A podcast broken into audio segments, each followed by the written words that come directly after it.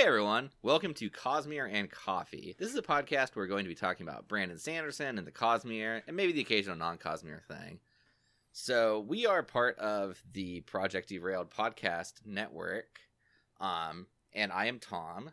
Um, I've been a producer on Tales of the Voidfarer. Um, I've been on Big Streaming Pile. I've been on a few other things, um, and I have me uh, with me here, um, my brother Mike and Nick. So, uh, Mike, why don't you introduce yourself real quick? Hello, everybody. I'm Mike. Uh, like Tom said, I'm his brother. This is my first time doing a podcast with Derailed or with anybody, uh, so I'm just looking forward to it. Nice. Nick, you want to introduce yourself real quick? Yeah. Hi, I'm Nick Urasiva. Um, if you're familiar with uh, any of the other stuff we do here on Project Derailed, you probably know who I am. Uh, I'm one of the co-founders of Derailed. I'm the dungeon master of Tales of the Voidfarer. Uh, I've appeared on Fables Around the Table, and I'm Quasi-Raptor on Cape Chronicles. Nice. That's too many things. You have to take one off. Oh shit. Um. Well, sorry, Quasi.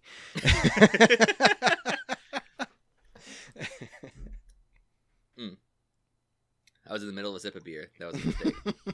That's never Also, a it's- mistake, Tom. 155 and I'm in the afternoon I'm drinking a beer. So, hey, It is five o'clock brand. somewhere. This is Cosmere and Coffee, Tom. I Oh, know. I had a coffee. I had like two coffees earlier. One of them was a Yeah. large. I've had enough caffeine through the day. I'm I'm um, sipping water out of a coffee cup, if that counts. That is, it's just really weak coffee. It's like really weak cold brew. You know, it's actually true because this is the same cup that I was drinking coffee out of earlier. There you go. so there you There's go. got to be some left. Yeah. What do you have, Nick? I 100% on brand have a coffee Ew. because uh no i'm actually absolutely lying it's an energy drink That's like a coffee, but it hates you. yeah, that's it's an that's a angry good way to put it yeah Yeah, it's an angry coffee. anyway, that's the vibe for the podcast. If you're not in, get out. right um, no, we will actually probably talk about Cosmere stuff eventually. Um, but yeah, um, uh, uh, yeah, I'll put here that we are going to be spoiling the Lost Metal and probably the rest of the Cosmere. Um, we will try and avoid the secret projects, so we'll respect that if you're trying to avoid the spoilers there. But pretty much everything else is gonna be fair game. So that's like Lost Metal, any Cosmere books, any random streams or Q and A's Brandon's ever done over the past like 20 years or whatever. It's all up in the air. We're all it's all fair game for us. we have we all have the Coppermind pulled up right now Yeah. as we do at all times. yeah, all the time. Yeah, it's, it's like got a fucking icon on my phone for it. Um, so if you haven't read The Lost Metal, um, you should go read The Lost Metal. It's a good book. Um, and then come back and hear what we have to talk about it. Um, but just to kind of get our listeners on the same page as us, why don't we kind of talk about like our relationship to the Cosmere, kind of how we got into it, what our deal is, all that kind of stuff.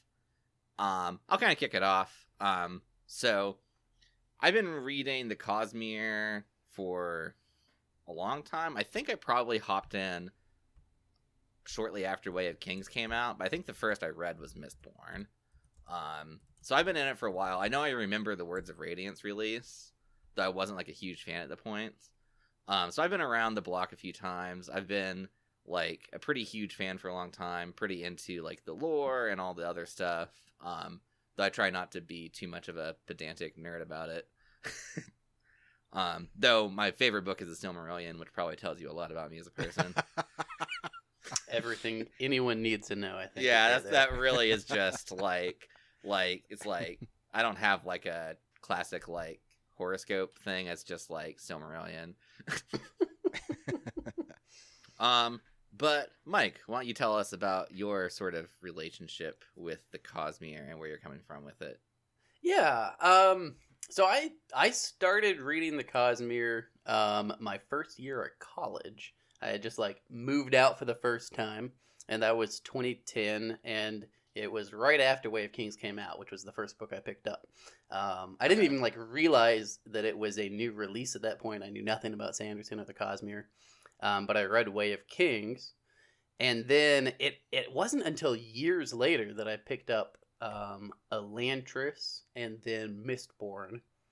and uh, read those, read through the entire Mistborn trilogy.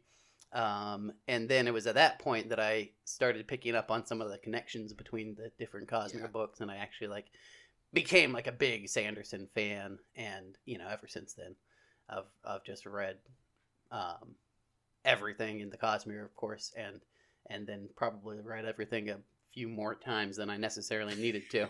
yeah. Um, yeah. so so that's that's kind of how I got introduced, and then uh, and then uh, kind of drowned in the sea of the Cosmere. Yeah. I remember back in the day when like we realized like, man, this Hoid guy is in these books. This is Mhm. crazy, isn't it? I think actually the I think I remember actually it was a conversation between me and you, Tom, Mhm. and I asked you why Sanderson is reusing names between different books. And, and I was like, wow, what a lazy author. I like the books, but come on. Um, so yeah, yeah. I think I think you actually may have been the first one to key me on to the existence Okay. of the Cosmere there. Yeah, and I remember like when I first learned that like there was a connection that like you know the stuff going on like you know honor might be the same sort of thing as like ruin and preservation from Mistborn. I was like, Mm. whoa, Yeah, yeah. cool moment. that wrinkled my brain. Yep. Um, yeah, Nick, why don't you talk about your like relation to the Cosmere and how you Yeah. get here? Uh, well, I actually only just got into the Cosmere relatively recently. Uh, I at, at the very least compared to the two of you.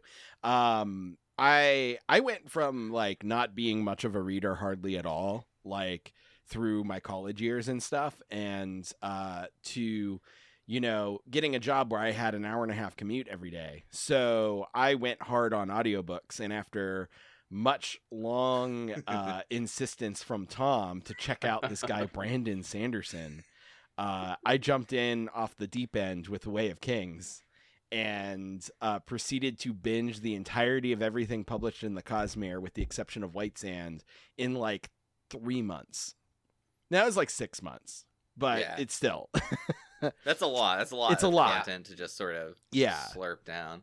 right. So I never uh, had like that much Cosmere built up like available to me at Uh-huh. once. So like I feel like coming down from that binge has got to be Oh yeah, a hell of an experience. Yeah. Oh yeah, it was the biggest Cosmere hangover. Where I get done, I'm like, shit, what now? Yeah. No, we're about to have a good year. Um, Yeah. Oh, yeah. yeah. Yeah. Um, and that's part of the reason we're launching the podcast now because um, we want to try and bring you some good Cosmere content to hold you between the quarterly releases. Because if you're Mhm. like us, like the more content there is, the more you're just like hankering for something to hold you over in between. So hopefully we can provide some of that at least a little bit. Um, Yeah. This right here is kind of our pilot episode. Um, we're talking about the Lost Metal. Um, so if you don't like this one, you should keep listening just in case we get better. Um, if you do like it, then I guess drop off now because That's a good uh, rule Get for, out. Yeah, for all media consumption, by the yeah, way. yeah. If you If like you don't it, like you should just leave it. Yeah, yeah. just Imagine someone who like got that advice for Star Wars back in the day. They're probably pretty pleased with that. Anyway, this is a good podcast. Everyone should listen to it. yeah. Um, Obviously. Tell your friends. yeah, tell your friends. Why don't we go around and talk about just like our first impressions of the Lost Metal, like going through and reading it.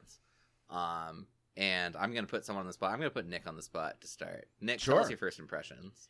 yeah. Um. I I really uh really enjoyed my time with the book. Um. Like and. It, it's so satisfying to see so many threads come together and not only that but see this book cross over with the rest of the cosmere so much more than any other book we've seen before. Um and it almost fit like as i said with my experience with the cosmere like basically binging it all at once. Um it feels like a culmination of that journey uh where i went yeah. and binged it all like only a little over a year ago and now this book kind of incorporates so much of all of it. Um so it Yeah, was it really really satisfying to see that and like for the first time like really being able to notice connections as they happen. Um which i was only really starting to get with uh uh rhythm of war was like the really the first book. Uh, because I had caught up with Stormlight before Rhythm of War came out, and then switched to Mistborn. Oh, yeah, and did right, yeah. everything else.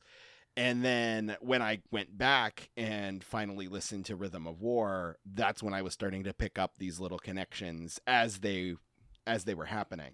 So Yeah. uh, that is a hell of a reading order right there. Like Right. Stormlight through Oathbringer, the entire Cosmere, then Rhythm of War. right. Yeah.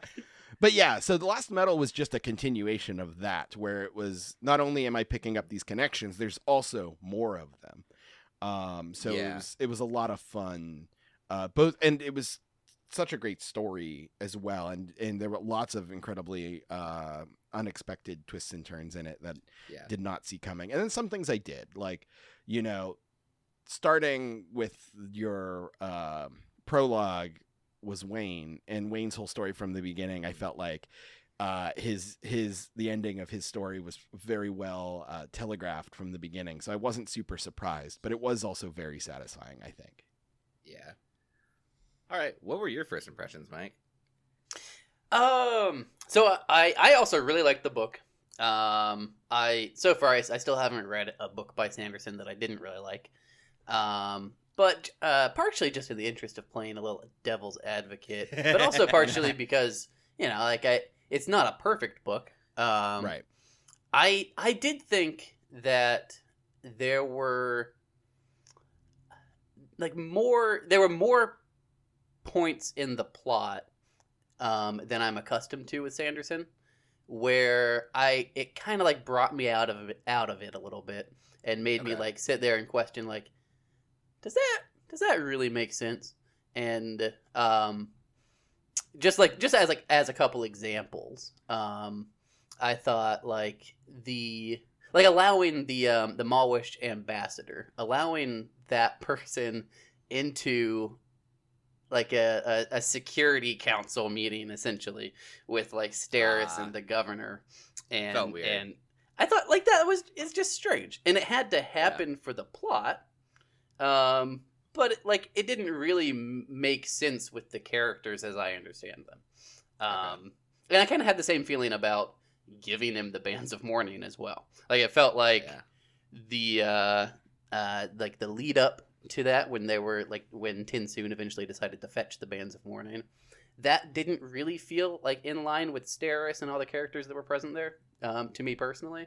And then it also felt very strange when they just sort of handed the bands over to to the ambassador um like and and, and I don't want to like get caught up on on those speci- specific details Yeah, but I think yeah. like from a, a broader perspective it felt to me like um um, and, and maybe this is because like Sanderson didn't plan this era of Mistborn out from the beginning, the way I think like he's a really meticulous planner Yeah. with most of his stories.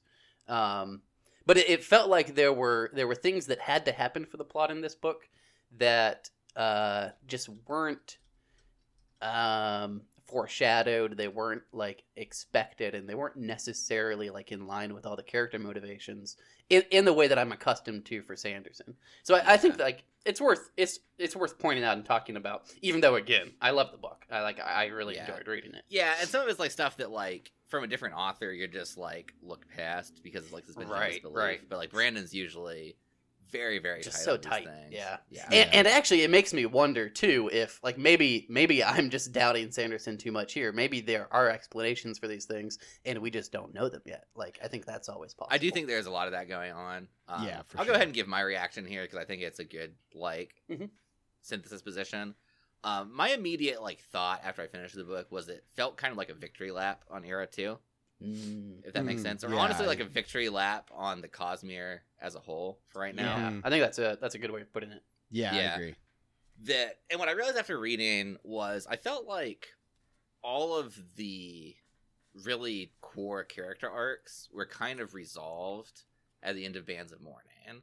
Like Wayne gets over like his fear of guns and like does his Wayne thing.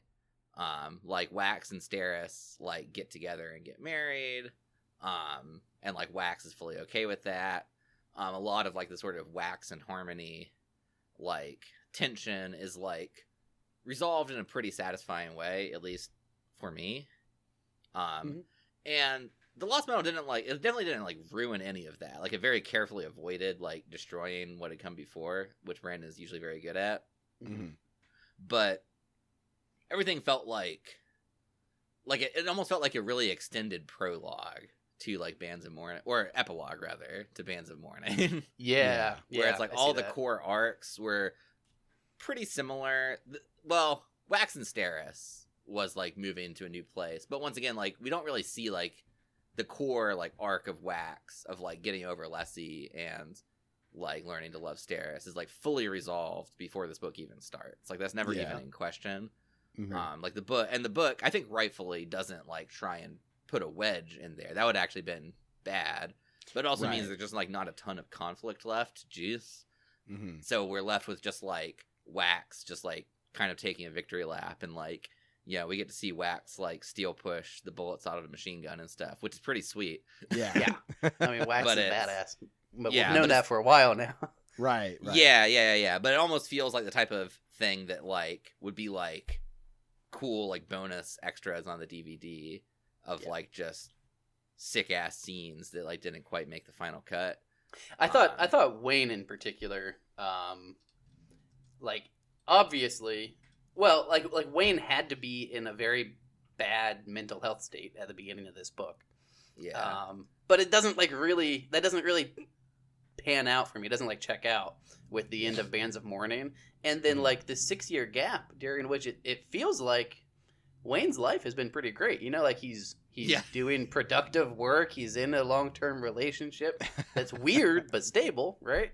Like, like it feels Yeah. it's weird to me that in this six years, it appears like Wayne's mental state and well being have deteriorated from Yeah. Bands of Mourning. When like yeah, a little bit. like I don't know, is that explained? If if it is explained, like I don't, uh, I think I kind of missed it. Yeah. I think the strong implication is that it has to do with his like residual guilt. Yeah. um, Yeah. Where it's which like I think like makes sense. Yeah. Where it's like there's the like dissonance between reality and his perception where it's like it doesn't matter what anyone around him says like he's not forgiven for what he's done and I think in a similar sense like he could have the best life that anyone Yeah. could hope for and he's still sad. You Yeah, know, and I that all think it makes follows sense, a like- similar you know, Yeah. kind of in a similar vein.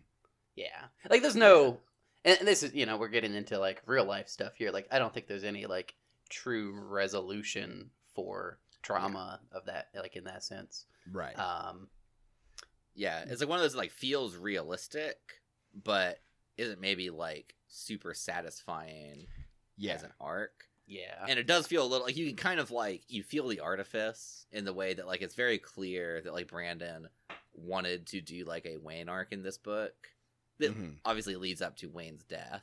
right. and that kind of like requires Wayne to be in a bad spot so that like his resolution and catharsis, uh, his like resolution and death feels like a catharsis. Yeah.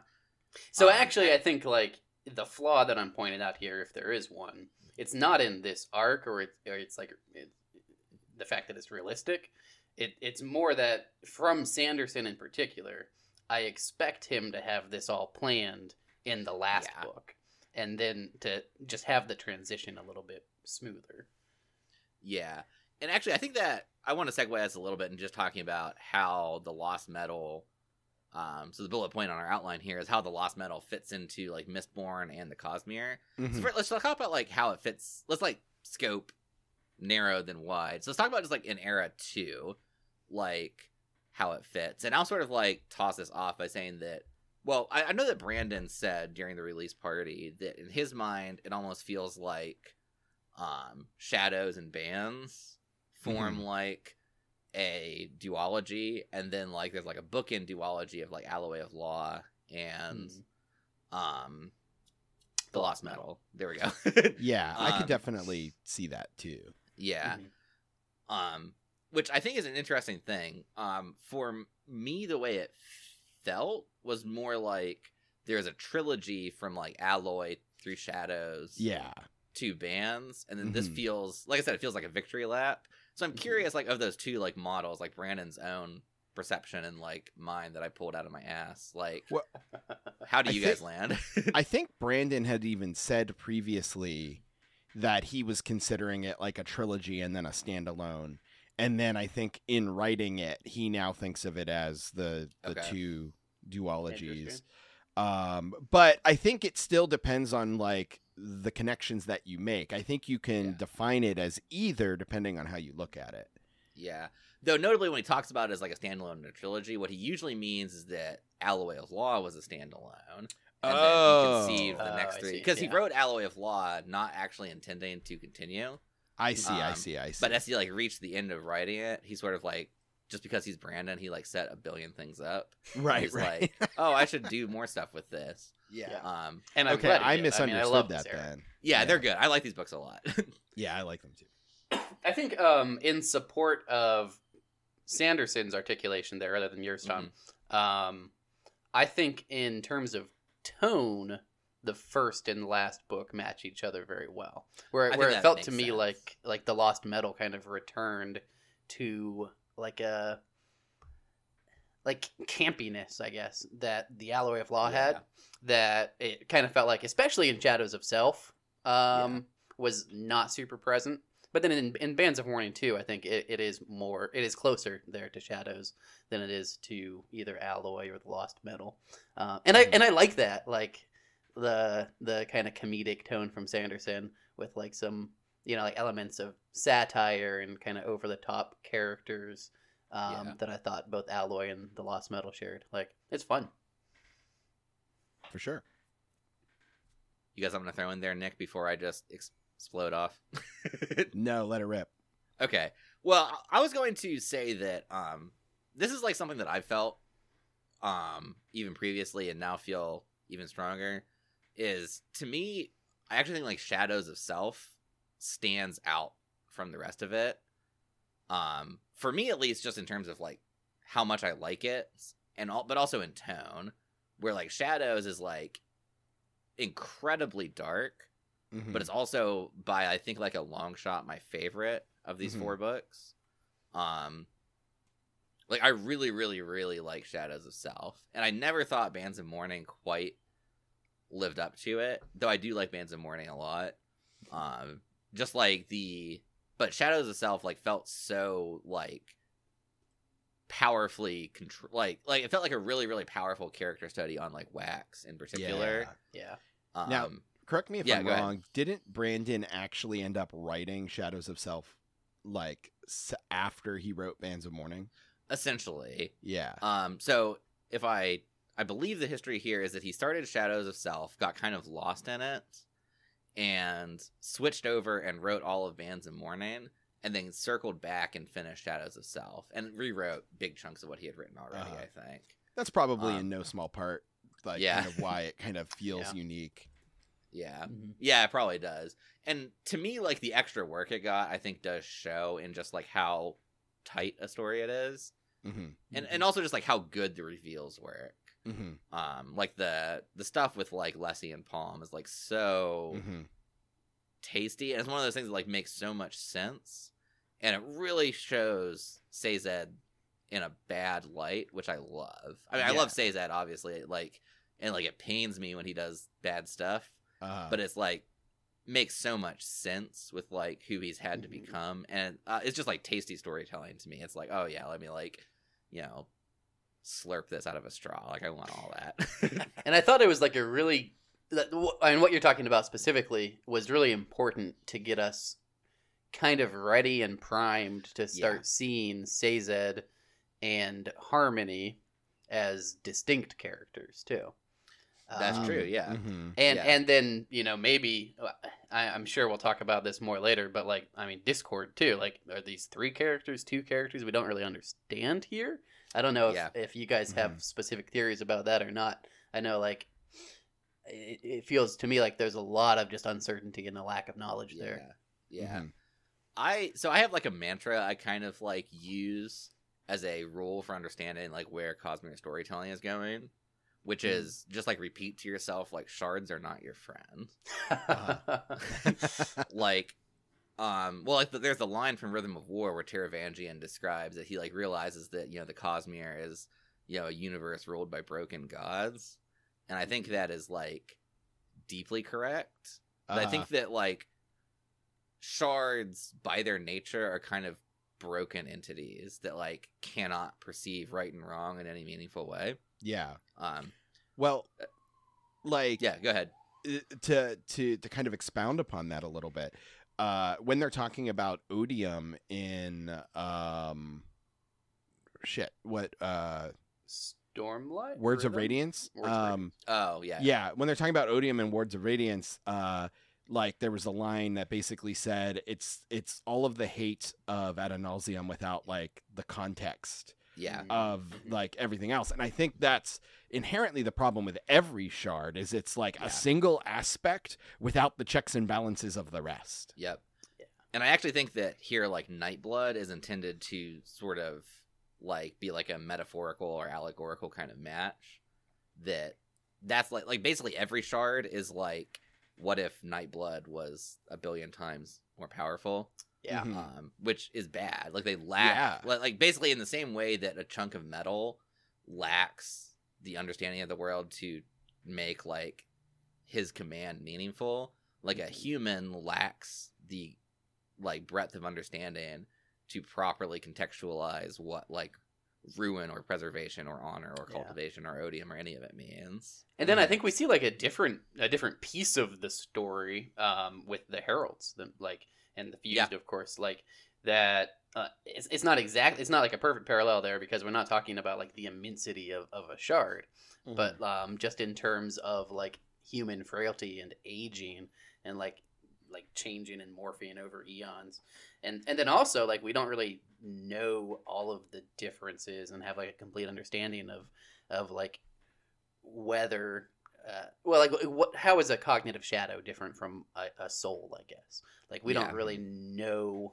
and and i don't know that we ever will like um know exactly like how that weighs in on like the uh like the shards and and like Yeah. their vessels and Mhm. just like all of these extremely ancient figures in the Cosmere.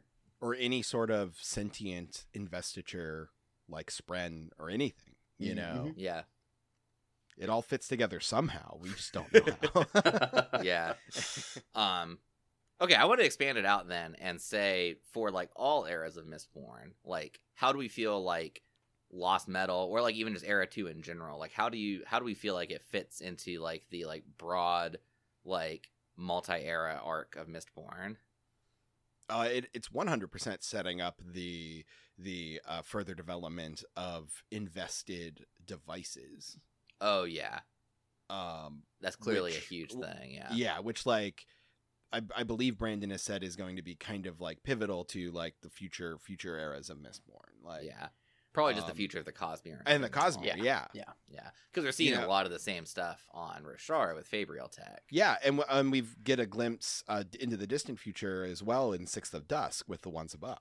yep yeah I think um, a kind of another perspective on that question is uh, that I think to me um, now with the benefit of hindsight, like looking at eras one and two um, completed, I, th- I think it is going to be true for me like way down the road that when looking back on like this these first two Mistborn eras, I feel like era two is going to feel more like a bridge than Yeah. like a Mhm. complete like it, its own saga, its own story. yeah Um, like you know, we had a Sanderlanche in the Lost Metal, and it was great, and I loved it. Mhm. But like like you've said a couple times already, like it, it did feel more like a victory lap yeah um, than than well, like the the end of Era One, of course. Like that's that's still probably like the the ultimate Sanderlanche that that's been published so far, Mhm. and and it tied up all Five, of the though, strings. baby. Oh yeah, I mean I'm not forgetting. we might not survive Stormlight Five. Yeah, we'll have to see what happens. yeah, we're gonna like need to like put in like a week of PTO just to like deal with an application of Stormlight Five. Yeah. yeah. So so obviously, and I don't think anyone's questioned this. Like Sanderson can tie a lot of threads together and make it feel, you know, like like it is like the true climax of it, this entire saga. And that's that's just not exactly what he did with the Lost Metal. Um, Yeah. So. so much of it was set up for what's coming. Yeah. that was like a huge feeling I had. And, yeah, I think you're totally right. Like, it's gonna in like looking back ten years from now when we have the next trilogy in our hands, we're going to really feel. I think that this was like a essentially a side project that got out of hand. Yeah. um, which I, I think that this is the sort of thing that I, I think that part of what Sanderson's doing now, um, and a kind of like meta, like how he's like arranging his affairs and business and everything.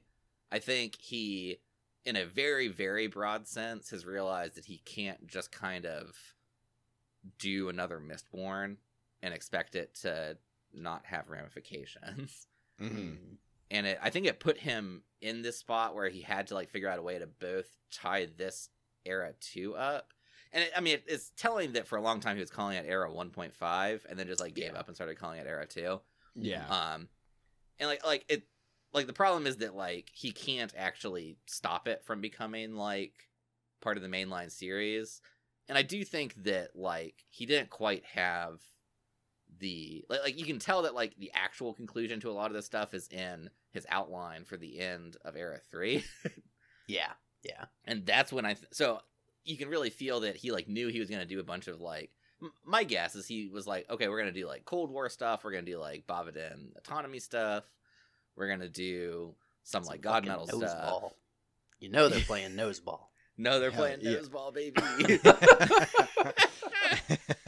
okay wait National segue. what the what the fuck is noseball it's never been explained.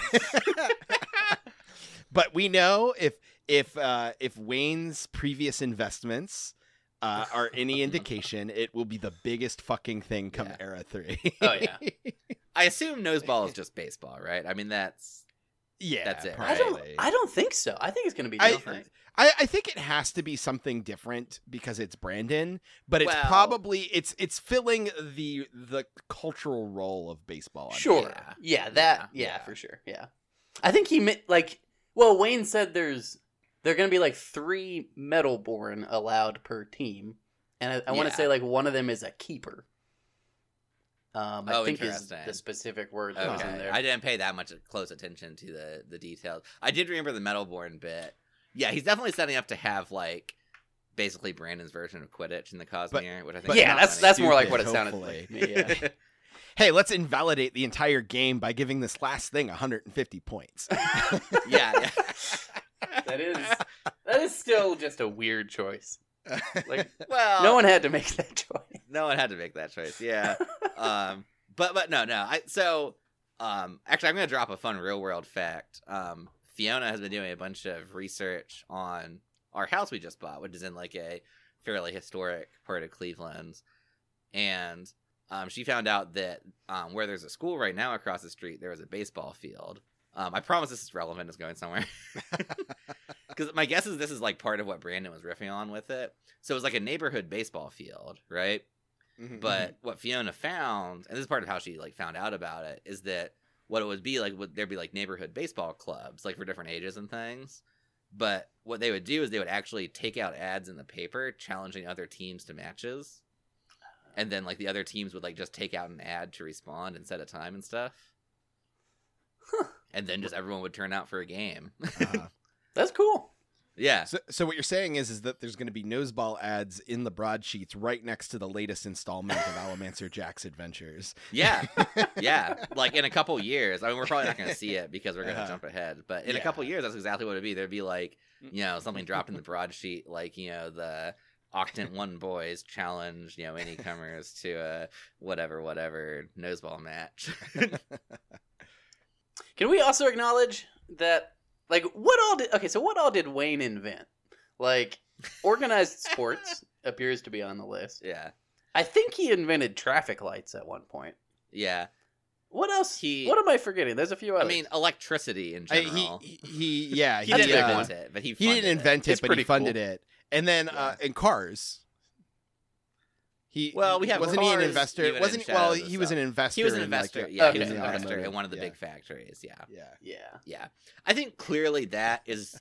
I, I definitely read that scene as like a little tongue in cheek. Like it's just Brandon's way of like he had done a bunch of research for like what sorts of technologies and like cultural developments were happening Yeah. approximately like 1900 to 1910 and then just kind of dumped it all into a Wayne chapter because he's kind of a troll like that. It does have a purpose though, because Wayne has to be extraordinarily wealthy Exactly. to have as much bendalloy as he had Yes, in the that's true. comics. So is Yeah, that So part it of Harmony's serves a plan? purpose. That's exactly what it's there for. That's Uh, what I want to know is is if if Harmony was manipulating Wayne's investments i- in order to ensure that at the end of the day Wayne was going to end up with with I that like know, because industrial Harmony quantity of duralumin. Genuinely surprised Yeah. at how much Wayne had on him, which was one of my favorite scenes of the entire book. Yeah. Wayne, how many how much Bendalloy do you have? See, I have Like- I have like some some pretty deep questions about Harmony. I don't know. Do you do you want to kind of shift yeah, let's just go there. right we, now? So I'll put a pin. We were talking about like how it fits into Mistborn overall, but we can we can pin that. Do your thing. Okay. To be fair, Harmony is pretty pivotal to like all of Yeah. this board, so Yeah, I don't true, think yeah. we're that off. Let's go. off topic. Let's just do it. So I guess like in in a general sense, what I'd really like to know and and just talk about is like just how deep was Harmony's plan, especially uh, when it comes to Wax and Wayne at the end, because from my perspective, things worked out really great for Harmony in the Yeah. sense that you know the day has been saved, Mhm. and then pivotally, Harmony's sword is still alive. Yes. So Yeah. so like if if you take like a really cynical approach to harmony like i have i have a lot of questions about like to what extent did harmony manipulate that specific outcome including wayne's death like like did harmony like actually you know orchestrate all of those events and and then essentially use wax to deliver wayne an industrial quantity of duralumin and a little bit of lerasium to Yeah. the the ship at the right time. To like the crucial spot. Yeah. Or is is that all you know, is that all kind of chance and luck that made it all happen? That seems really unlikely to me. Um and and then like then we start have to start questioning like how real is Harmony's blindness? And Yeah. how real is Harmony's reaction that you just mentioned, Nick, where Harmony like at least feigned surprise to find Wayne with this giant quantity of duralumin. But but like is that real or or is that just part of the uh part of the same charade? Part of I don't know. Do you guys have any thoughts on all that? And and I mean, we do know that like Harmony is fully capable of deception because he lies to Kelsier's face Yeah. at the end, which I think is setting up a, a major conflict for future eras of Mistborn. I, I, think, Yeah. yeah, Yeah. like uh, Kelsier's not an idiot. Like if they're able to create atium, like they can He's create figure it out. Lerasium as well. And just like a Um, couple more inconsistencies. Uh, Yeah. Inconsistency isn't even the right word, but like yeah, possible like ulterior motive.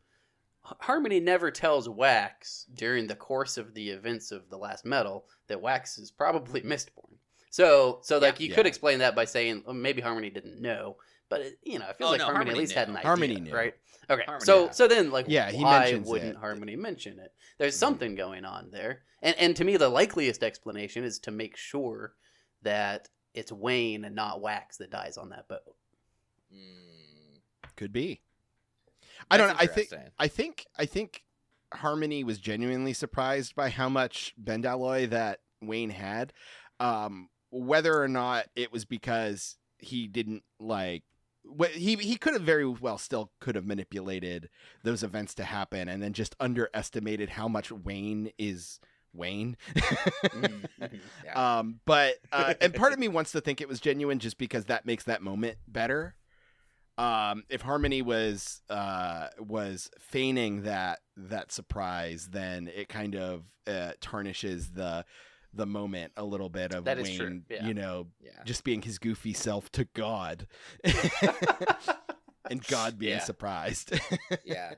I would say that my take would be like if that was Harmony's plan, it was kind of a shitty plan. yeah, Like it feels like if Harmony was like that far ahead of things, he could have like figured out a better thing. I mean, maybe not. That's kind of how I feel about about Telson's plan too, though. well, fair. Yeah. Like it was kind of nonsense, pretty weird. And then think- and then yeah. like nobody in the set, Telson included, ever like checked to see how big a boom this was gonna make. That like that seems questionable to me because like if our understanding is correct now, like if the bomb had gone off in the way that it was intended to go off, Mhm. Telson would have been dead too, right? Or at least well, most of the Telson, set. Telson would have been an avatar of autonomy at that point and probably would have been fine. I, I don't know. Um, Like I think that's I think that's yeah. definitely possible. I'm not think, 100 like, percent sure. Uh, I don't know. I think the nature of the way autonomy functions had a lot to do with that. Because autonomy was not not pulling strings. Autonomy is like, show me what you got, Yeah. basically. And then it's left these mortals, the set, Telson included, being like, okay, well, we're just gonna do stuff to try and impress this this shard, uh, and hope for the best. I do think like if you take like Bavadin's perspective on all of it, it does make more sense because it's like Bavadin kind of gave them this really dangerous stuff, and it's like I, I think what we're supposed to read is that Harmony is actually not entirely sure what's going to happen when this Mhm. goes off, but he's like really worried. Um, Yeah. And by the same token, Bavadin probably also isn't totally sure, but doesn't actually care very much. Yeah, Because that's I think the impression I from get from perspective, too, yeah. she's like, "Eh, if it nukes the planet, whatever. Yeah. Like one less problem to deal with." right. yeah, I think I, that that checks out to me. Um, I, and and I think everything you guys are both saying makes a lot of sense. I'm just like, I wouldn't be that surprised if, like, in a future Mistborn book, we find that more of this was scripted a little bit by either Harmony, Discord, or both than we've been led to believe so far. Yeah. I think that's very possible as well. It definitely wasn't my initial thought. Um it does make sense. It also fits very well with like sort of Mistborn semi-official motto, which is there's always another secret. Yeah. Mm-hmm. Is that Uh, it would make a lot Is of that sense. a semi-official motto for Mistborn or for like the Cosmere? I've I've I've been wondering that off and on. I think Brandon's generally posited it as more of a Mistborn thing. Well, especially it's a Kelsier Okay. thing. It's a Kelsier thing. Uh, And I mean, as very as strongly a Kelsier thing. Kelsier gets more, you know, gets his meddling and further out into the Cosmere, I think it just by that nature becomes more of a Cosmere thing. sure. Yeah. I think it's like especially it's especially Kelsier and a little less especially Mistborn, but then also because Mistborn is the sort of final resting place of the Cosmere is probably the whole Cosmere too. Yeah. Because we know that like the final Mistborn will be like the final arc of the Cosmere. hmm While we're on this um this harmony escapade, let me let me read this quote. You guys have probably seen it in the outline. Let me read it. This Yeah, is yeah, go for it. um at the beginning of the book when Marasi is fighting the cycle in like the sewers underneath um, Elendel. Um, and then the cycle right before Marasi yanks out the uh, the the Trellium spike. So he's you know he's in the process of dying. This is what he says. Mhm. The ash comes again. The world will fall to it. You will get what you deserve, and all will wither beneath a cloud of blackness and a blanket of burned bodies made ash. Your end, your end comes, either in ash or at the hands of men of gold and red. Gold and, and then that's where Marasi yanks out the spike. Okay. Who does that sound like to you guys? I mean, it definitely has weird death rattle vibes. It's definitely got some odium vibes. Yeah. Okay. So my my first thought, Okay. and this was like my first thought just reading it the first time, was that it Hmm. sounds like ruin.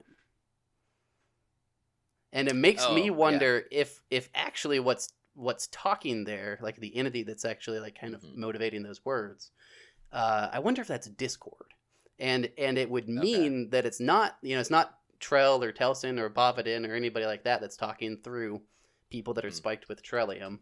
I think what would it, it, it would mean is that it, Harmony, quote unquote Harmony, is still in control of of these spiked entities in the same sense that Harmony could control other spiked entities, but it's no longer actually Harmony; it's Discord.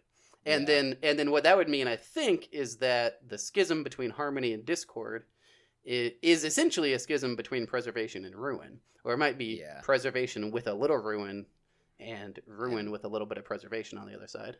Yeah. Yeah. So what I understand of like Discord would be like harmony if it was more ruin and control than Mhm, than mhm.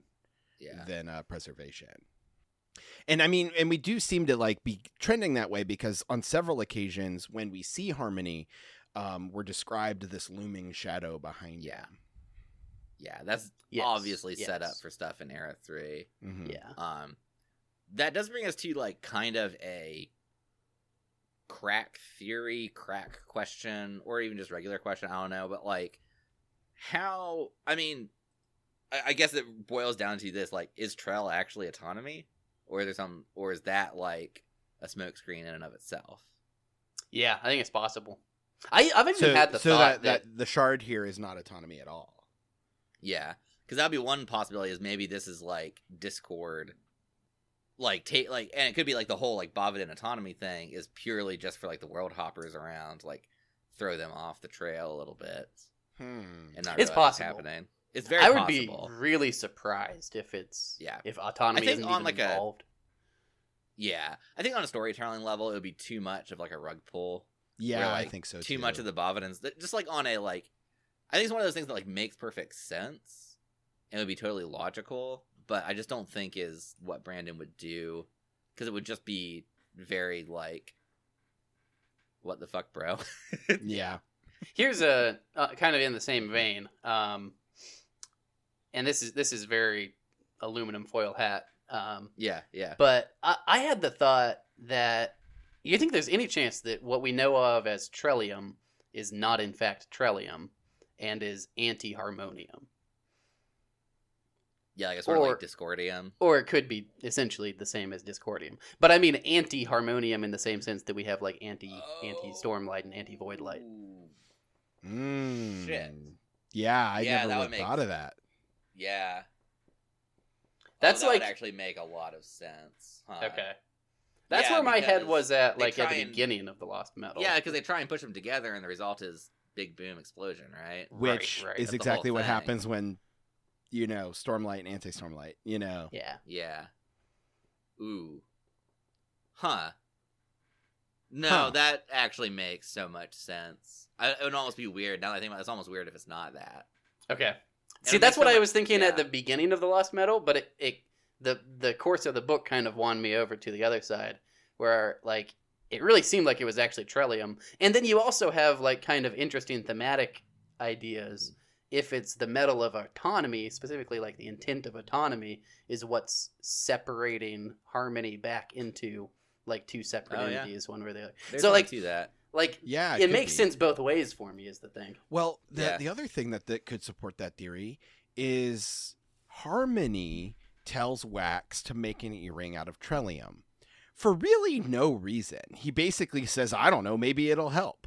That is true. I hadn't thought about that. Well, yeah, that doesn't lead listen anywhere. into his sister. Right. Yeah, Yeah. but like Harmony basi- So, basically like, why would it do implies that? that yeah, That's a basic- huge He basically like says this might help, but like it, it, it, I at least I read it in a way that it was like it felt like Harmony was just kind of grasping at straws a little bit, which felt a little weird to me. Yeah. Of course, then it does it does actually connect him to Telson. Um, Yeah, which, I mean, it which works, then, yeah. If it's not Trellium and it is anti-harmonium, then why would it connect them to Telson? I think is a fair question. Right. Yeah. Unless unless it is like Discord that Right. is pulling the strings the Yeah. entire time Yeah. and like Telson is actually There's always another an Superman. avatar of Discord rather than autonomy. Yeah.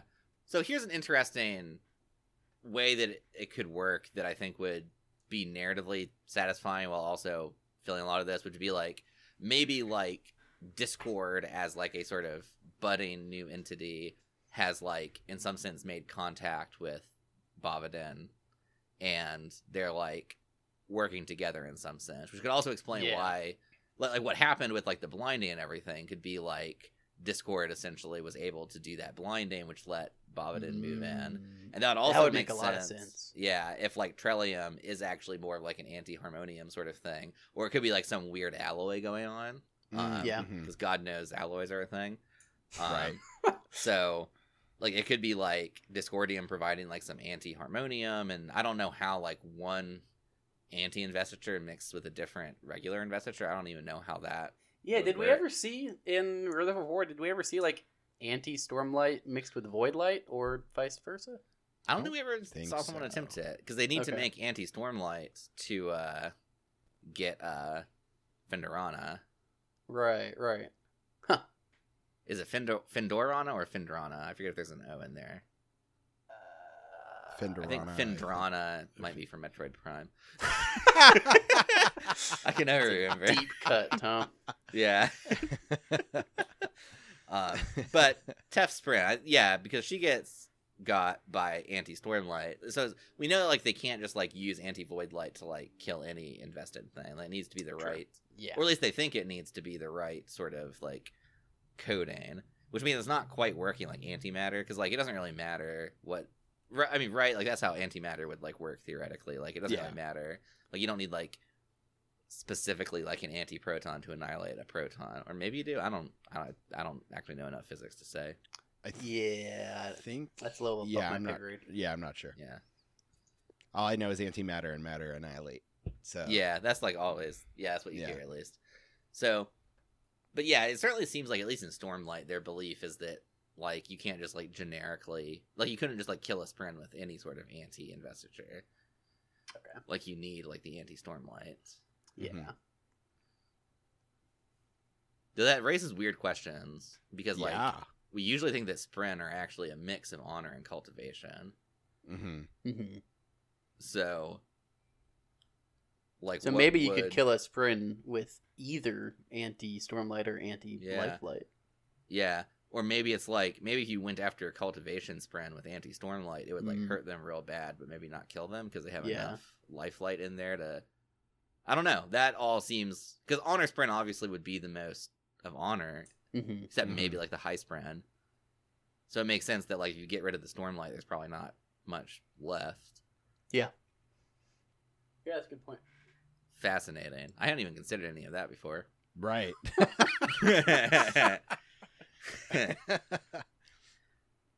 Man, There's some stuff here. there's some stuff there. hmm Um, but no, I, I think, well, I'll go on record and say that, like, there's something up with Harmony. Yeah. Oh yeah. definitely not being all truthful all the time. hmm And I think it's a pretty open question how deep the trickery goes. But he's not, he's definitely not being honest at all times. Right. Well, and part of that is, is that like cuz like I could see like some of the deceptions that we've seen, I can see is like something Sazed would do. Sazed the Yeah, vessel absolutely. would Yeah. do cuz he thinks it's, you know, for the best. And um but it, when we start to factor in like the the ruin part of him um and or potentially the, this uh like alter ego of discord um is potentially manipulating things is it is it are we gonna see like almost like a uh Gollum Smeagol type thing going on if ruin gets more power where like harmony and discord are two separate entities both inhabited by the vessel Sazed. Yeah. Yeah. I do think that's important that it's going to be the same vessel. So, like, Right. Sazed's personality will come through both. So, even if Discord is out there doing stuff, it's Right. going to be like doing so with Sazed's personality, which is a fascinating and terrifying idea. Right. And and I mean it also like how that plays out can I mean and we'll we'll see uh I guess how um I guess the the order of things. Um we'll see I guess how Taravangian odium plays out. Yeah. And that will be an indicator maybe of what a more ruin centric, you know, uh, uh, Yeah. a Discord Sazed, uh, what that looks like. Yeah. Taravodium is absolutely terrifying. It's terrifying. It really is. Yeah. yeah. um, Here's. Go ahead, man. no, no, go ahead. I was going to ask like a segue as if you have something to say, do it. Uh, it's kind of it kind of is a segue. Um, Okay, yeah. but kind of not. Um, I was wondering if, well, okay, so talking about Sazed, um, Mhm. at the end of Era One, um, in my mind, and it's been a little bit, so uh, update me if I'm if I'm off on something. But like in, in my mind, essentially the reason Sazed was tuned to ruin enough to take up ruin, um, like to take up the actual shard. I mean, Mhm. at the end Yeah, of yeah. the first trilogy, um, was it was all like connected to his trauma after having lost Tindwyl Yeah, and then the kind of one. the entire Mhm. world. Yeah. Um, Mhm. so it, it seems to me like kind of an open question.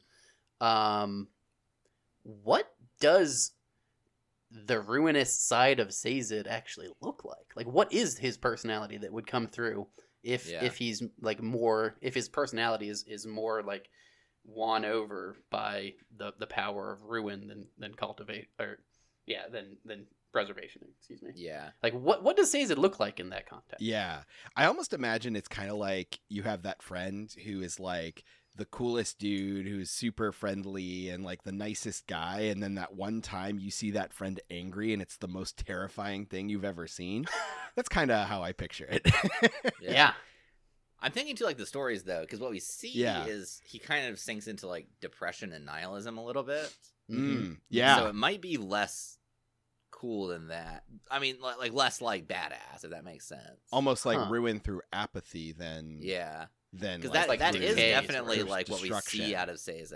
Yeah. That is true. Yeah, that's interesting. Yeah, no, that's that's a good observation. Yeah, it it's weird because that is a much less compelling character.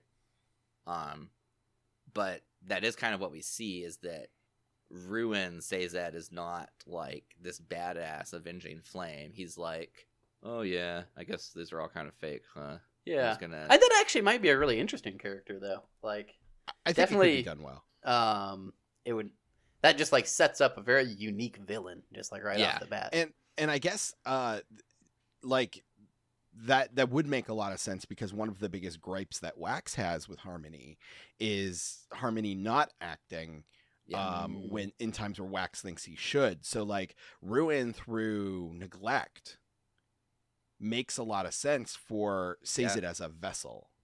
it really um, does. yeah, that's a good point. Yeah.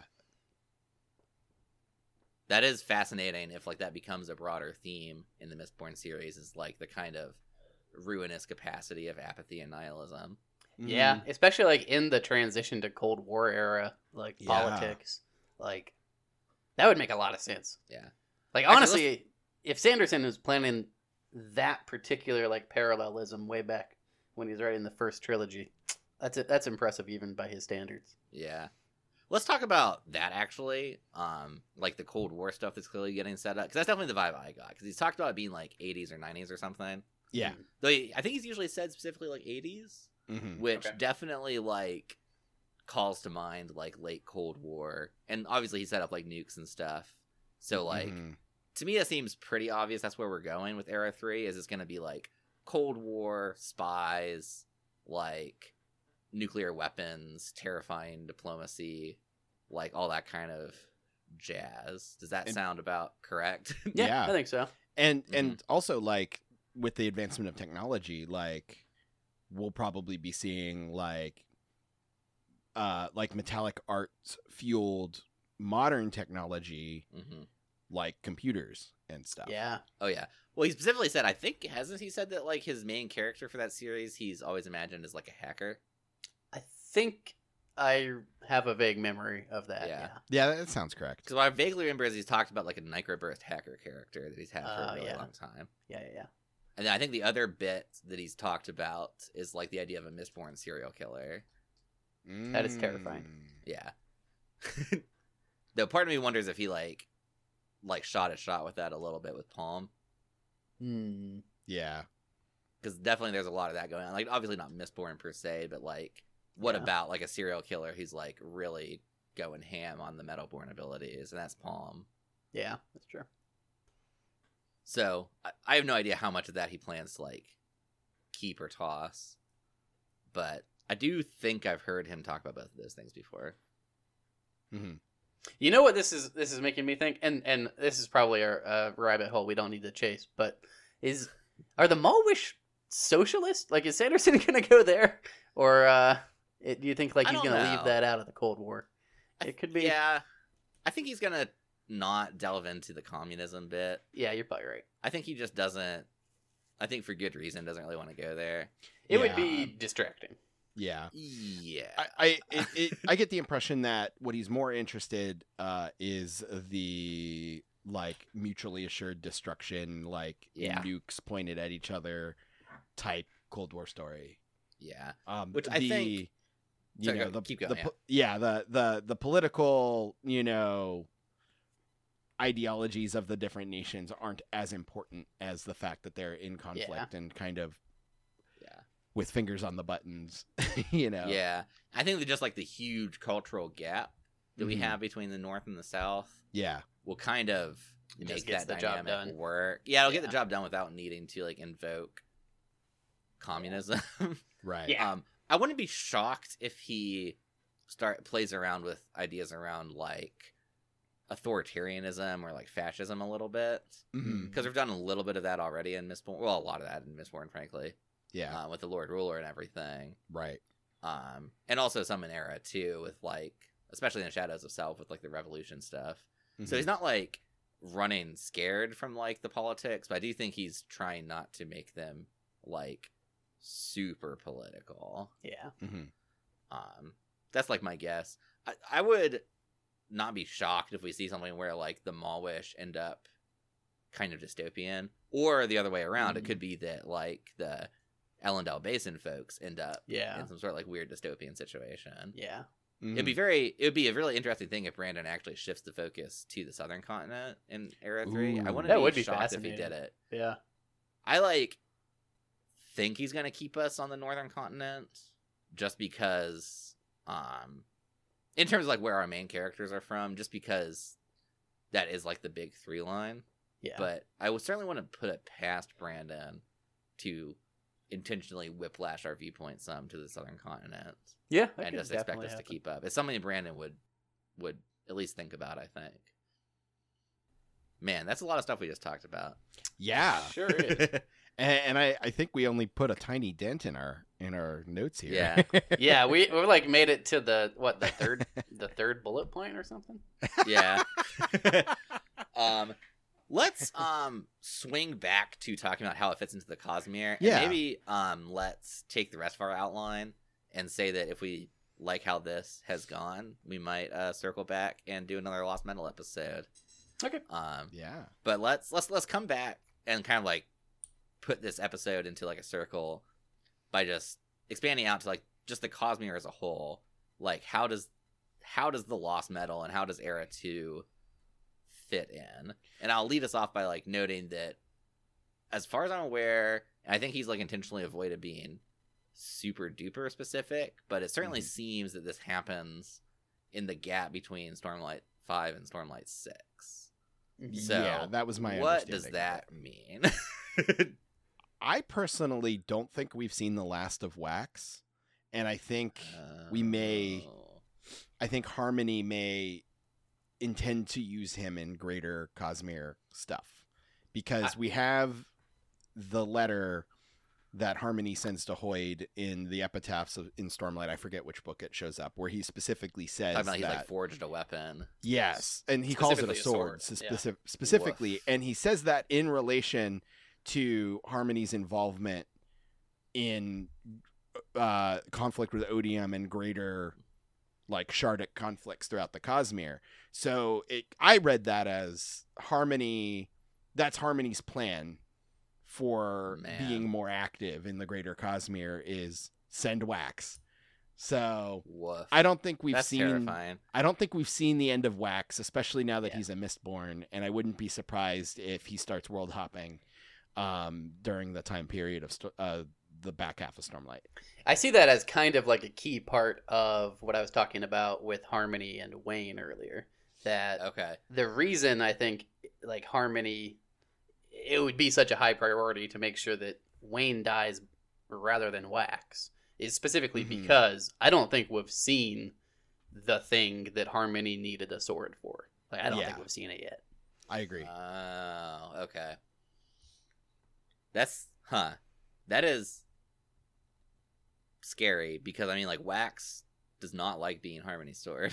right. No, yeah, I'm not Yeah. saying it's gonna go well But- for Wax. yeah, I'm just imagining like Wax cutting through Roshar like a buzzsaw, though. Oh, yeah. with the with the like Duralumin spike. I just realized I was I was saying the wrong metal earlier, wasn't I? For uh, Wayne, he uses bendalloy. anyway, yes, he uses bend um, oh yeah, yeah. Well, no, he also uses Dur. He, He- uses yeah, he's Bendalloy do- and Duralumin Duralumin for- for- yeah, yeah. yeah, yeah, yeah. But it was because it he had to the- burn all that bend Yeah. alloy immediately. Yeah.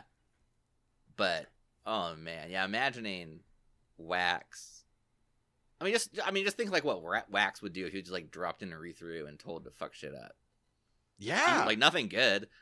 right. He would fuck some shit up. yeah, I mean, we saw Kaladin do it already. Yeah. Um I I'm kind of like fascinated to see it because in my mind just from like a storytelling perspective, I don't understand what the reason of making Wax a Mistborn at the very end where he doesn't even realize it Yeah. when the Yeah. book ends. I do Um, I do have a theory for that, um, which is that I think we're going to see Wax and Steris have more children, and then future Mistborn will be born from that line. Okay. that's I think that's part a- of what's Okay, okay. That Yeah. makes sense. Is that by introducing Lerasium back into the mix, it creates a potential for like Mistborn a few decades in the The- future. you know what? it- what it- that theory doesn't quite account for. the the point, yeah. What does that not account for, Mike? Um, the the Duralumin spike, and specifically like Wax and um Marsh. I think at the very end, like I think it might be the last epilogue to to the Lost Metal. Okay. um like they're they're chatting and wax is he says something along the lines of yeah i haven't even like thought about trying to remove it yet or maybe he has thought about it but he hasn't done it and and so anyway like that little bit of dialogue to me emphasizes that that spike is going to play a role in, Yeah. in something in the future I, I think you're right because I mean technically as a Mistborn he can burn burn Duralumin naturally, but the spike it would give him a boost, right? Yeah, it's that's, gonna be, like, the double. whole right, And- and then because that's also- like the whole idea of like Marsh being um, like a super seeker. yeah super Yes. seeker Yeah. uh, when he became uh, an Inquisitor. Yeah. Right. And then um, I think there's. Well, I, I wonder if you guys have any thoughts on this. Like, do you think Wax is like a full, like, original power Mistborn I No, don't or is. Wax think so. No, watered down? No, I think he's extremely Okay. watered down. That's Like, kind of my guess, thought too. Yeah, my guess is that um, I mean we see with Elend that like the effect of being stronger is like his like for instance like his steel pushes are just like Mhm, mhm. way more powerful. My Mhm. guess is that like Wax is at the level where like if he pulls on metal, it's like a gentle tug at the very Yeah. strongest. That's my. That's guess. what I thought too. Yeah. And I think we see that with like the. I think we see his first iron pull um, when he's like falling and he catches that vial. I don't know if, if you guys remember that. Oh, I Oh. do remember that. That makes a lot of sense. Yeah, that he like. I didn't even put there. that together. Yeah, shit. Yeah. But it is interesting if he like has full access to in the audiobooks don't they say Duralumin? Duralumin. Yeah, I think they Okay. do. Mhm.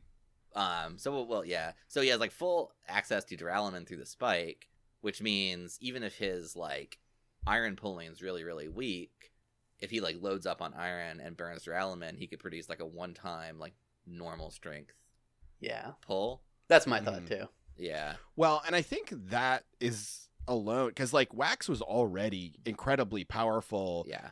before like getting a little dose of Lerasium. So Yeah. th- that basically just gives him a little bit more flexibility with some of the problem solving he can do. Yeah. Um, and then like his Duralum, uh, with his uh, dur- uh, Duralumum spike, uh, like being Mistborn on top of that is like he can extra burn that. yeah, he can do some serious yeah. shit. So uh, I don't think it's. Uh, yeah, it may not. It may not up his like potency that much, but it definitely gives him more options. I think Yeah. where I'm sure he'll be able to like burn tin for a little bit of a, a sensory boost and like you know burn yeah. pewter for a little bit of uh you know Yeah.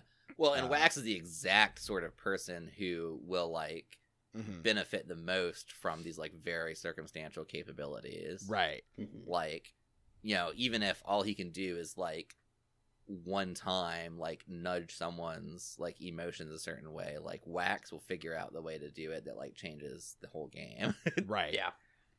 Um, that's actually. I also want to just talk about like Wax's steel savantism because it's pretty ridiculous by this Mhm. book. That is very true. Yeah. Yeah. Mhm.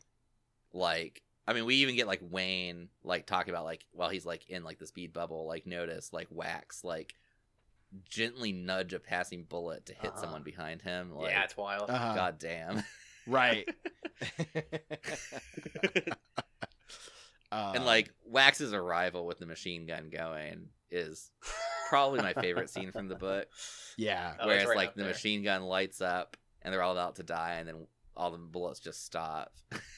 Yeah. Uh, well, I I love.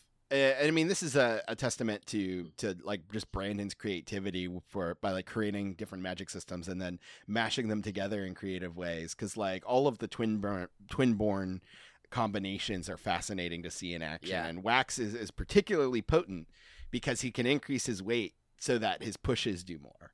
yeah. You know. Yeah. Um, and and and love- it changes like his motion through the air. like, Yeah. When he's when he's Yeah. doing yeah jump. yeah, Uh, Yeah. and i and i love back in um bands of Mourning when he's talking to Khriss and she like points out that like there's only been three with that specific combination he's only like Yeah. one of three Yeah. ever Wow. twin Yeah, with that that. combination of metal uh metallic arts you know Which makes perfect sense. I mean, why Yeah. would it? Yeah. Uh Especially because like the ferrochemical arts are like pretty rare. yeah Mhm. But yeah. it's cool stuff Yeah, so okay, so we're thinking like Wax will have a role to play in the Cosmere movie. i'm forward. that i'm I think thinking so. that does so. feel yeah. right. Yeah. I don't I don't know for sure. Uh, I don't expect him to ever appear on screen in something more than a cameo, and maybe not even that. But Yeah. I, I think he's going to be a force in the Cosmere one way. I think that other. makes sense. Yeah. Yeah. that tracks. Um, let's see any other really big like Cosmere implications. Um, do we think that there's anything to be gleaned about the end of Stormlight Five from this book? i don't I think there are know. a few things. We I they have- talk a little bit about Roshar being really dangerous. Yeah, I have like kind of Yeah. three different things actually as Okay, yeah, yeah, yeah. there. Hit us. Like so, the one, uh, and let me just run through the list, and you guys can decide what sounds interesting. okay. um, things well like potential spots where we can maybe glean some information about stormlight um, so one the the redheads that MeLaan encounters Yep. in Mhm. um, the cognitive realm um, two the talk well we met Iyatil's brother right and then Yeah. kelsier and i can't remember his name but Iyatil's brother have a conversation about her where they talk about Iyatil having like run amok in, in Roshar or something. so I think Ah, that- yeah. Could tell us some information about like the structure of the Ghost Bloods a little bit, yeah. and maybe like some direction about the direction in which things are being fucked up on Roshar. Mhm. Um, and then I was actually just looking for it, but I, I didn't find it right now. But I swear there's something that Khriss writes in the Ars Arcanum about when she's talking about harmony being a combined shard. Um, I swear there was a line that she talks about like um, that having happened recently on Roshar or something. That seems huge Oh. to me. Oh no, I, I just found it. Okay. Um, so yeah, this is in the Ars Arcanum. She's talking about like combinations of actually it's combinations of Allomancy and Ferrochemy. Um, Oh, And yeah. I think she's just there talking about like the resonances. I think you're right. Yeah, I think I Yeah. misremembered that. The line I was, I was thinking of is one need look only at what has happened on Roshar to Oh. find this manifested. Two powers combined often have an almost chemical reaction. Yeah, I think you're right. I think that's a red herring. Um, Mhm. but well, I mean, also like thinking, I because I I remember hearing that, and I uh I always interpreted that as um like her talking about the different surges because like the surges are like combination different combinations of Yeah. uh, honor and uh cultivations Yeah. powers. I feel like the specifically um, one need look only at what has happened on Roshar to find this. I feel like maybe that's alluding to events that we don't know of yet, but maybe it maybe it's also. I think not. it's just referring to the return of the Knights Radiant yeah, you're Mhm. probably right. and like the way that their powers do some wacky shit when they're combined. Yeah. yeah. So then the the redheads and Iyatil, I would say, are like the two things Yeah. that jump out to me as Yeah. maybe. Which I think in the audiobooks they pronounce Eotl. Yodel. Okay. I, Yeah. I honestly uh, don't don't recall, but but uh, But you know who we're talking yeah, about. I know who you're talking about. Okay, yeah. Um, I think I think that's what they say. Um, I, I also point that out just so listeners to the podcast who listen to the audiobooks aren't be like, "Who the fuck is a Yodel?" or Iyatil or whoever. Yeah. Yeah, It's, it's the person with the mask in the Ghost Bloods, Right, Who yes. is like scary. I, I did want to uh, uh, kind of take that and springboard into a little bit more Ghost Blood discussion. Mhm. Um, Oh yeah, yeah. it's I find it very interesting how slightly different the Ghost Bloods feel when we perceive them from the different perspectives. Because like when Shallan meets the Ghost Bloods, they have a far more mysterious and sinister kind of feeling. And then Marasi meeting the Ghost Bloods, it feels like a little bit more of like uh, a ragtag group. yeah, Um, you know, in my opinion, at least. yeah. Uh, and we know that the events of the Lost Metal almost certainly come after the events of Stormlight, uh, at the first first five of Stormlight. Um, so it's really interesting to me that we see like Shallan's uh, experience with the Ghost Bloods and how much different it is than what we see with the Ghost Bloods here yeah. um, and it makes me wonder like if there's any uh, evolution of uh, Kelsier slash Thaidakar's machinations, or if it's just perspective.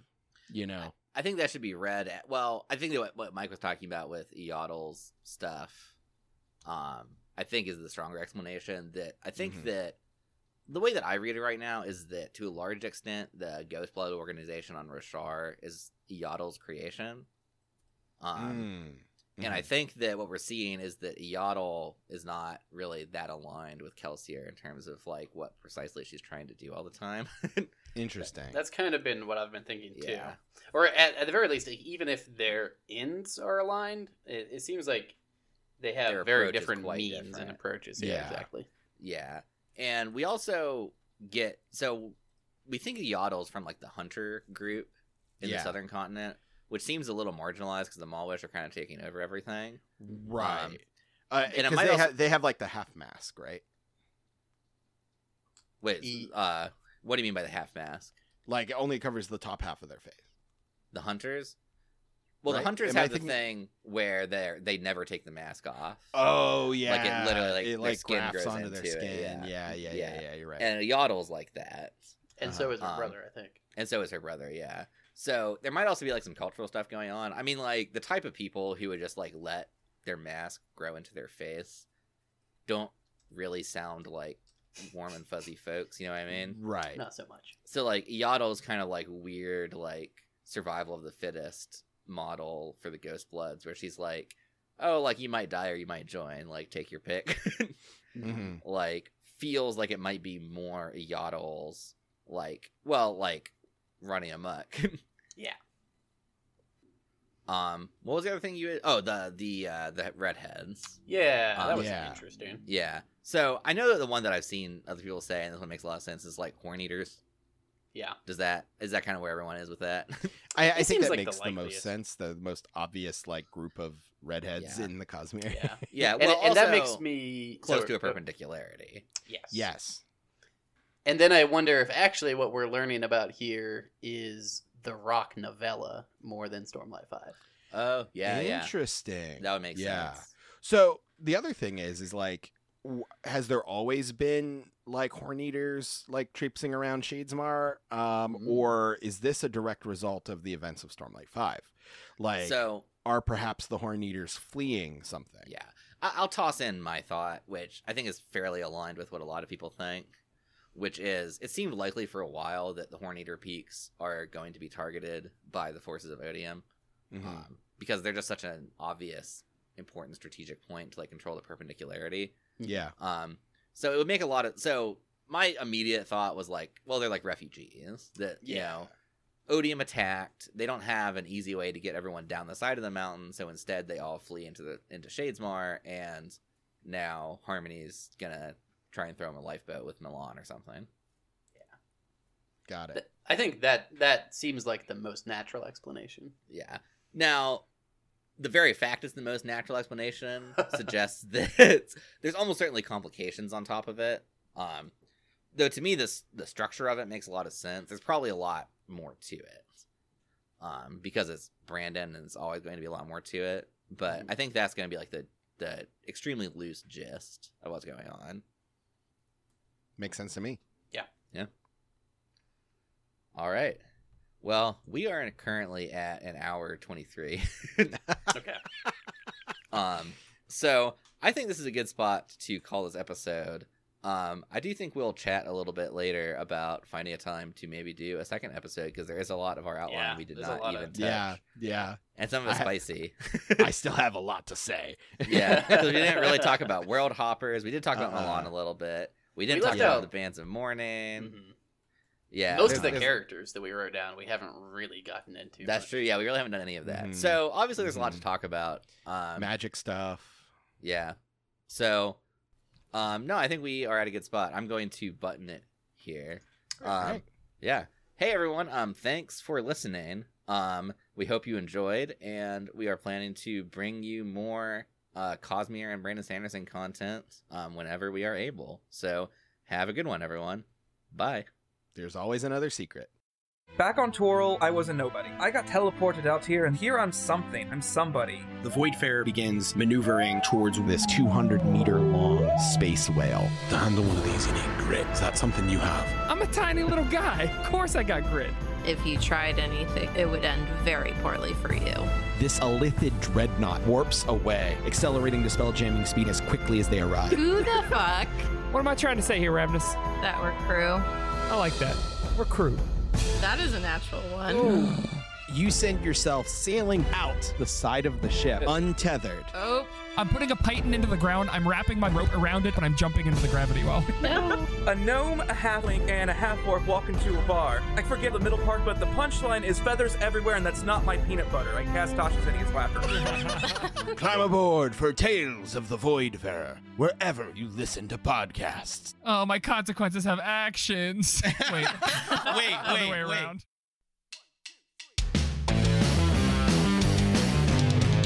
ProjectDerailed.com.